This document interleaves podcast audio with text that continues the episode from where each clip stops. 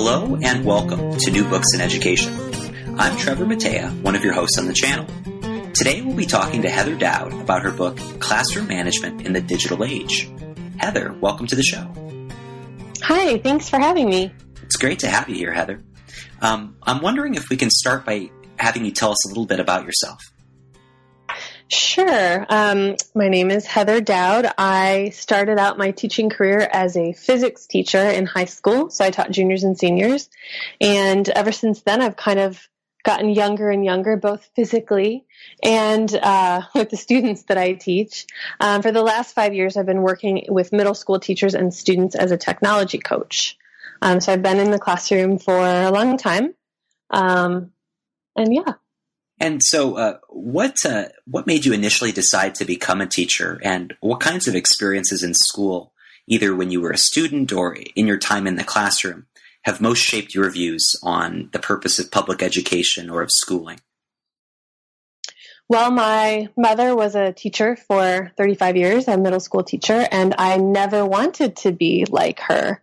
So I never actually wanted to be a teacher. I went to school and got a physics degree thinking I would become an engineer.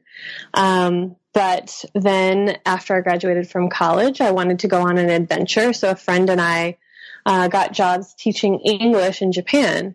And so while I was in Japan, I was there for two years. And while I was there, I realized that teaching was actually the place for me and that, you know, I had a calling to be an educator, I guess. It just, it felt right.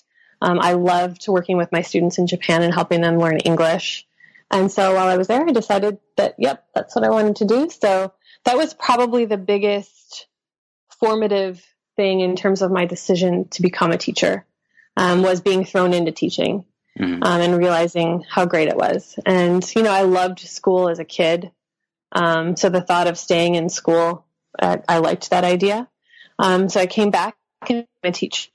Um, and in terms of the things that have shaped my views, I would say um, the the teacher prep program that I did. It was a combined, you know, get a teaching degree and a master's degree all in one. Um, and the good thing about that was that in my master's degree classes, I was with experienced teachers. Um, and the focus in that program was constructivist and, you know, it was all about creating your own, um, you, you, know, your own knowledge. And, um, I thought back to my growing up and, you know, I was one of those students who school, school was for me. You know, I did well, succeeded. Um, you know, I was, it, it wasn't that hard for me to be, to be successful in school, but that wasn't true for a lot of my family members. And so I guess that got me thinking about who is school for. And I realized that it's not necessarily for everyone. And so I guess that's something that I've always kept in the back of my mind as I was teaching physics and math, you know, that, um, what can I do to engage all learners, not just the kids that are like me? Um, so I think that's been something that's really stuck with me throughout the whole time that I've been teaching. You know, how do we make, how can we make school for everyone? And so I'm curious, how did you get interested in, in classroom technology? And then how did you come to write this book, Classroom Management in the Digital Age? Well, um, I think naturally in physics, we used a lot of technology. And I mean, I guess I've always been kind of a tech geek. So there's always that. But um, in teaching physics, I I was always using technology, and then what I found was when I started teaching math, I started bringing that tech into the math class, and I started teaching my colleagues different things with tech. So just kind of informally, I became the tech kind of tech terms of using tech for learning with the with my colleagues. Um, and so then I started to, you know, look that that was sort of the beginning of um, ed tech jobs and you know they kind of it was kind of combined with uh, library media jobs. And i realized there were you know positions out there where you did get to help your colleagues. And so i transitioned into this tech coach ed tech coaching role. Um, so that's kind of where it started. It just kind of happened informally uh, and then it turned into a formal position. And so what really led to us. So I have a co-author on the book, um, Patrick Green, one of my colleagues from Singapore American School, and um, you know I think what what really inspired us to write the book was that three years ago, our school, our middle school, went one to one, and we went through all the growing pains that comes with that. Um, one of which is helping teachers feel prepared and ready to have all of these devices in their classroom.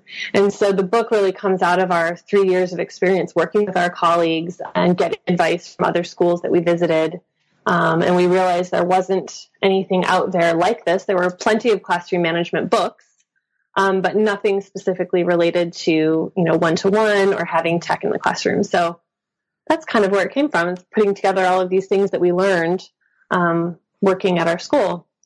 And so, for our listeners um, who've never taught before, I'm wondering if you could just tell us a little bit about what do you mean by classroom management? What is that exactly? That's a good question. um, and, and, we debated on what to title our book. We went through a lot of iterations of that. Um, so, classroom management as a term, I think, just means setting up your classroom in a way that ensures success for everyone. So, you know, whether that's what do kids do when they walk in with without technology? You know, what's your expectation when they walk in? Um, you know, what I found my first year of teaching is that my classroom management skills were not perfect. Um, and, you know, chaos ensued. And so I, you know, remember dealing with science equipment um, and you know losing things and things were thrown out the window and you know things got a bit chaotic and that's when I realized, okay, I need to set expectations and I need to be clear about those expectations and have follow through. And, you know, by year number two, everything went much more smoothly. So I think it just, it refers to having classroom expectations um, that are clear for students to follow so that, you know, you focus on learning and not on the chaos of the materials or the things that you're working with. You've mentioned you've worked with a, in a variety of different contexts yourself, so with different age students and also with students in different countries. And so I'm wondering, are there aspects of classroom management that are sort of universal challenges that teachers have or advice that you would share regardless of where they work or who they're working with? Yes. Uh, yeah. Um, I think there are cultural differences between students in different places, but ultimately, when it comes to you know having classroom expectations, I think it is universal. I think it's the same. It's been the same principles apply all of the different places that I've worked. So, you know, I started working in public school in Illinois, um, and then I've also taught in Mexico and in Singapore, both at American schools. Um, and you know, there might be different resources available in those different places, but the principles of classroom management are the same, I think. And so, uh, in your career over a series of years, as technology became more and more commonplace, or at least there was more technology in the hands of students, how did that change your ability to manage a classroom? Um, I think, you know, the the the basic ideas of having expectations that are clear. I think that's the same. Um, I think what has changed is the having that device it it I think it changes how we feel as a teacher. It's a little bit scary. Um, you know, kids kids can be sneaky, and they will figure out how to be sneaky, just like they used to with my physics equipment.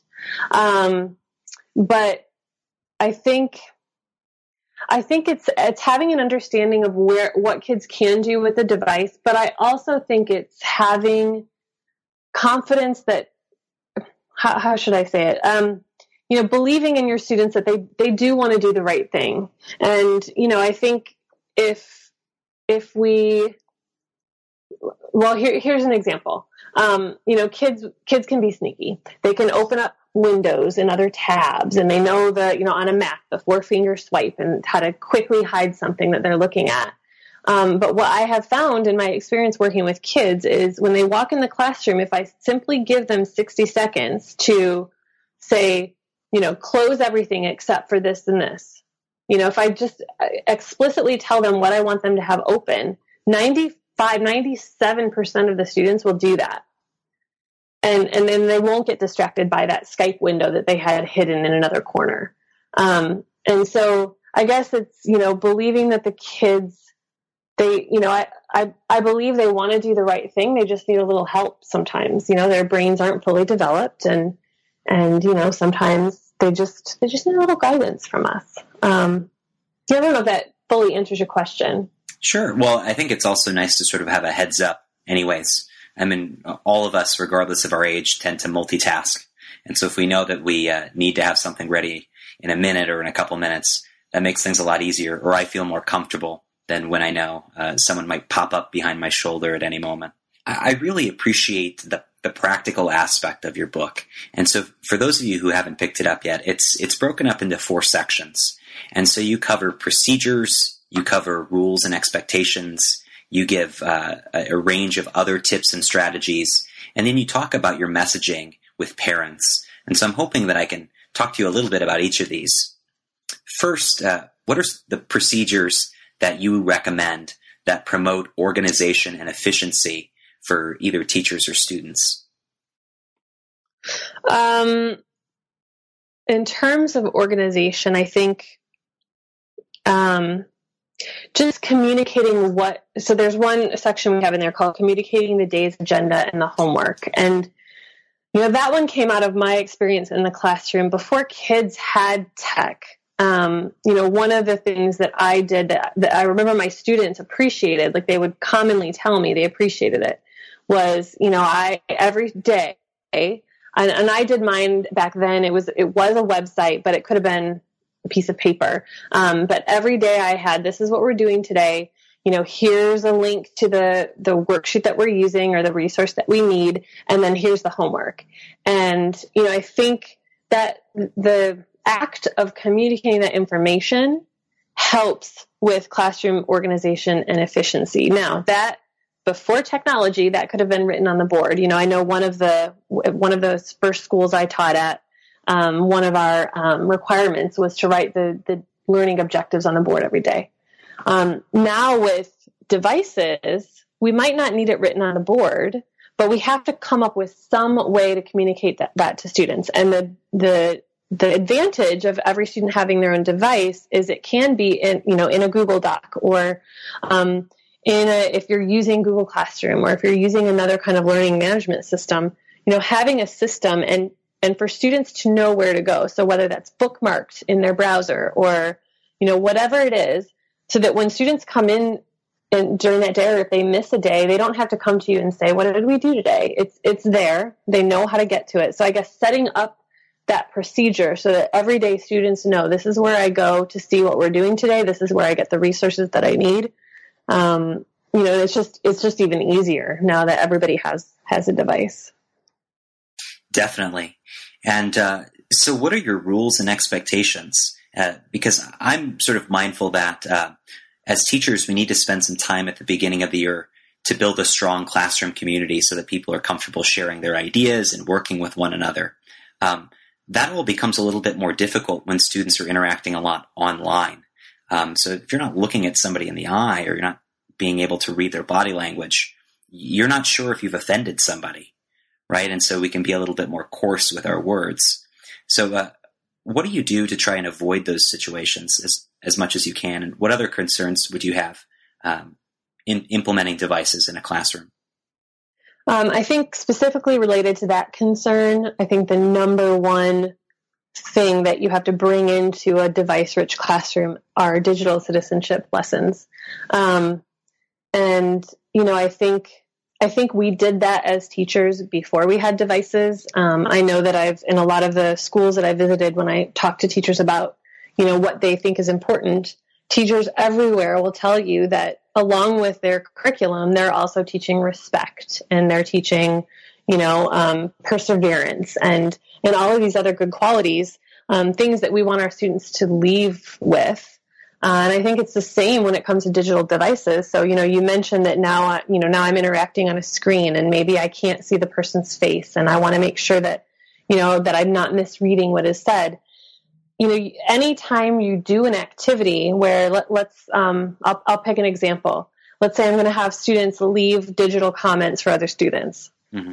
So if it's the first time I'm doing that in my classroom, I'm going to take 10 minutes and I'm going to have a conversation with my students about what does it mean to leave an appropriate comment. And and again, I think this is applicable even offline, I know that um, a friend of mine is a, a drama teacher, and one of her learning objectives is to critique, is to teach students how to critique other students' work on stage. And so when you go into her classroom, students, and, and, this is not digitally, this is, you know, verbal, but when you go into her classroom and, and you hear her ask students to give other students feedback, it is at a high level because she has taught them this is how you give feedback. Know, these are the kinds of things that, that, that are helpful for a person, you know, for a, um, a, an actor on stage to hear. And so I think it's the same in the digital world. You know, you, you teach students this is what it means to give a good comment. You know, you give the, the two pluses and a minus or however you, you know, however you want to, um, uh, uh, design that. But, you know, when you teach students how to do it, they do a good job. And, you know, I, I have a lesson that I do with our sixth graders where we, um, I give them, before they're allowed to give anyone any comments, I give them some sample comments and they have to arrange them in a continuum of what, you know, what's a good comment, what's a bad comment. And then from that experience, they make a list of these are the things that make a good comment and they make a much better list than even I made. And, um, and then we work through, okay, let's, you know, the fact that it's not just, hi, I like this, you know, that's not a helpful comment. So how do you keep the conversation going? And then they, then their comments get better. So, I mean, that's, that's one example, but um, I think that's a concrete digital citizenship example. And then now that becomes the classroom rule. You know, when you leave a comment, these are the, these are the guidelines that you created. And again, and, and that's sort of another side thing. I think whenever you can bring the students into the conversation, when they create those rules, they are much more likely to follow them. Um, so, you know, we have a list of different kinds of rules you might want to implement in your classroom, but, you know, ultimately, if you can get students to come up with that list together, you're going to have much more buy in. Um, you know, some of the other rules in there are, are more, um, you know, more just about how, how are the devices going to be charged and those kinds of things that are totally classroom dependent on you know where are the devices stored and are they do kids take them home or not? And you know some of that is just logistic logistical and you'll have to figure that out you know figure out what works for your classroom. But um, you know as much as possible if you can involve students in the classroom norms and expectations you're going to create that that culture together. Um, and it's and it's more likely to you know, be successful. Now you also have a, a third section. It's all about your, your other tips and strategies. Um, would you be willing to share a couple of those now and what things are going to promote the most learning? I think one thing that we talk about in there is how to deal with tech questions. I think that that's also a change. You know, now we have all of these devices in the classroom. And so not only are kids going to have questions on whatever the learning objective is, but you know, they're going to get stuck on something. And, and when kids get stuck on something, the, the immediate response is they raise their hand and they want your attention right now and they want to know an answer. And I think that can um, be intimidating and overwhelming for teachers. Um, at least I'll speak for myself. You know, when I first was in classrooms with all of those devices, that is a bit crazy and you've got a million students asking questions. So I think coming up with a, a strategy um, for how to help students to help themselves is key. So um, in in that section, we talk about that, and you know we we talk about things like um, if it's the first time that students are using a a piece of software or a website. Uh, often I'll give them five or 10 minutes to explore and I won't, you know, I won't go and click and say, do this, do this, do this, because then they're going to check out. So instead, I say, okay, this is what we're going to use today. How many are familiar with it? Maybe, maybe someone, maybe not. Here's five minutes. Go and explore. Learn as many things as you can in those five minutes. And then after five minutes, they shut their laptop, you know, they shut their lids and then we have a quick discussion. What did you learn? And we find out that no one person is an expert, but as a classroom, we now know pretty much everything about that program and then and then I start to identify who is the expert in you know using um, whatever it is. Let, let's say it's iMovie or something, and then I make a list on the board. Here are my iMovie experts. These are the people who are willing to answer your questions if you have a question. And, and so, one, it empowers the kids. They love to be helpful, mm-hmm. and you know they they love to be the expert. And two, it helps my my sanity as a teacher. You know, I don't have to answer everything. Um, and then also, you know, the another thing that we have in there is kind of the ask three before me, and you know, can be taken many ways. So it can be ask three people before you ask me, the teacher, or ask Google or ask YouTube. And I have found that that has changed the level of conversation between teacher and student because now those questions that they can figure out on their own by just trying for 30 seconds or asking another person, that that gets taken care of. And then it saves the, the questions that then get to me as a teacher are at a deeper level. Mm-hmm. Um, whether it's about what we're learning or, you know, something really advanced that they want to try. And so I've found by and it's hard as a teacher to not answer their question right away and to you know follow the ask three before me it's it's hard like i just want to answer their question but when i don't the conversation changes and i think it changes for the better what do you think parents need to know um, i think parents need to know where we stand on all of these devices mm-hmm. um, you know i think here's a an example from my school. Um, in elementary school, they decided to go one to one with iPads, and when they first announced that, um, parents were worried, and and I think what it came down to is they were worried because, in their view, in their mind, by having the iPads in the classroom meant that kids were going to sit with an iPad and not be doing something else, and that it was kind of like a babysitter. And so it took I think like our biggest um, advice in the parenting section is is communicating to your parents what you're doing with the devices in the classroom. Uh, and I think once parents saw what kids were creating and how kids were interacting with the iPads, it was different than what they in, had envisioned. And I think those concerns pretty much went away. Um, so I think as much as possible, if you can share the amazing things that your kids are doing with whatever device it is that you have, um, you're going to be in a, a, a, better position. And, you know, it was, I, it might seem strange to have a section for, you know, on, on partnering with parents in a classroom management book, but I think that, I, I just think that by connecting parents to what is happening in our classrooms just helps the whole classroom environment in general. Um, you know, I think, I mean, what kids do in our classrooms around the world are thing. And I'm amazed when I go into another teacher's classroom and I see what kids are doing. And I think that if parents can be connected to that, and they can be so easily with technology now, um, you know, I think that just invites them to be part of the conversation. And and to be quite honest, many of the classroom management strategies are also strategies that parents can use at home. Mm-hmm. So I think you know there are but by telling parents that no, because we have devices does not mean our kids are on them the whole class period. We use it when it's needed, you know, and, and by showing parents that ultimately we are still in control in the classroom and that, you know, things might look chaotic sometimes, um, because learning, uh, but there are still times where we are not on devices and, you know, we put them away. And I think that empowers parents to realize they can do the same thing at home. Mm-hmm. Yeah, I'm really interested in that idea that even though we have access to devices all the time, it doesn't mean that we're using them all the time. And so, like, what's an activity or a lesson that you've taught or have seen taught where you think, wow, that is dramatically better when students are able to access a device on their own versus thinking, well, this might be a distraction in this, in this case, or this might actually just be better without devices. Can you, are there a couple that come to mind?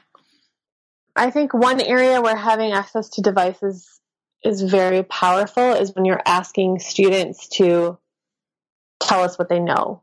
Mm-hmm. Um, you know, I think in the past, I mean, we've we've always had different options for that, but I think the the creativity options that technology opens up are amazing. So, you know, from things like creating a movie, telling a story with a movie, or telling a story with photos. Um, you know, those are things that we couldn't before, and because we didn't have access. So I think that is a, a, a it's a powerful tool for creativity. Um, and then your other question was, you know, what is an example of something that might be better without tech? Um, I know w- one time I tried to do a uh, an activity where students were, think we were doing a brainstorming activity, and I decided to use tech for it. Um, and they were basically kind of like writing sticky notes, and then we were trying to group the sticky notes by topic. Um, but it got kind of crazy. The the tool that I was using didn't really work. Um, and then I realized, you know what? I don't know why I did that because we have used sticky notes. I mean, it's not like we weren't we were in class together. Um, and so the next time I did that particular activity, we used sticky notes and we did the old fashioned put them on the whiteboard or put them on poster paper. And you know, I realized that was um that was an easier thing to do, and then I could still take a picture of that and and hold on to that, you know, digitally, um, and put that make that available for kids. So, you know, I think it just you have to look at what you're doing and and and look at the the trade offs and you know make a decision. Um, and sometimes it's better to use paper, and I am not anti paper. you know, paper is great for a lot of things. And so, uh, if your readers had just one takeaway from the book, what do you hope that it would be? Um, that that you can manage a classroom with devices. That I guess my one takeaway would be I want to empower teachers to feel comfortable with the devices in their classroom and not be intimidated by them.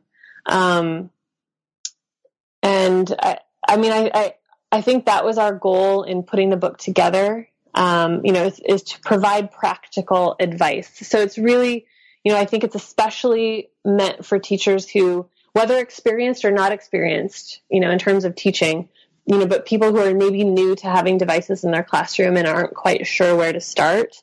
Um, I'd like to think our book is a starting point mm-hmm. um, because you know you can just flip through it. You know, you don't have to read it cover to cover. You can just flip through and get a few tips and you know, I think it's like anything that's new to us. Sometimes it, it feels scary until someone just says, but here are a couple of simple ideas. And then you realize, oh, well, I can implement that very easily. Mm-hmm. Um, and then you realize, no, I can, I can do this. So I think my takeaway would be, um, it's not as scary as you think.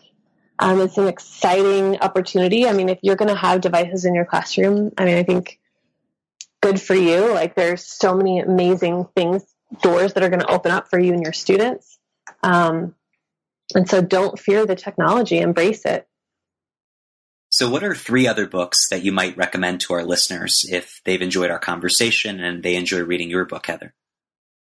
Um, well, there are a couple of older ones that um, that I read a while ago. That when I was first teaching, um, one was one is I think the title is just cooperative learning, um, and that one, I, I, thought of that one because it's not necessarily about technology, but um, when I my first year of teaching the school where I was teaching, their focus for professional development that year was on cooperative learning, and I liked that book because it was just uh, you know full of strategies and and like think pair share and some of the things that many of us have been doing, um, but I liked that book because you could just open it up to any page and here's strategy. This is what it's for, and you could try it.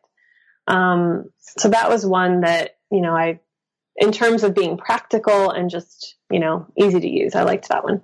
Um, another book that I have enjoyed as an educator is Brain Rules, um, and that one that's uh, a neuroscientist has collected. I think there's a new edition now. Collected um, all of the research on the brain and, and what we know and what we don't know about, you know, how the brain functions. Um, and it's it's not written specifically for teachers, but it, you know, it also applies to the workplace. Um, and you know, for if you're a coach or a parent. Um, but I really, I, I thought that book was great in terms of you know thinking about what is going on in the brain and what might work in our classrooms. Um, and then one that might be a bit more practical to Google, if you're a Google school, is um, the HyperDoc Handbook, uh, also published by EdTech Team. And um, that one is a great resource if you're, you know, getting into Google Docs, if your school has Google Docs with students. but you also want to learn how to use Google in a way that's a bit more inquiry driven with students. Um, you know, the the book is, you know, it, it will lead you through how to create Google Docs and hyperlinks and things like that. But it's also really about setting up a lesson for students where students are using their devices to, you know, dive in and find information and, and report back and, and, you know, very student centered. Um, so that was, that's another book that I would recommend. And, um, could you tell us a little bit about your next project or what you're working on now and how our listeners can follow your work? Sure. Probably the best way is to follow me on Twitter. Um, so my Twitter handle is Heza, H-E-Z-A. It's my gap year, so I've just returned home from Singapore and I'm taking a year off of normal normal classroom teaching and I'm um, traveling around to schools around the country and working with different teachers on uh, integrating technology. Um, so I think my I don't know that I have a next project per se um, in terms of a book or anything like that, but you know, just I, I'm I'm getting out there and learning what's happening in schools all over, and um, hopefully I can take that and do something exciting moving forward. I don't know. Time will tell. Well, uh, we wish you the best with your work with other teachers. Um, thank you for being on the show today. I've enjoyed our conversation. Thanks for having me, Trevor. I appreciate your time and having me on.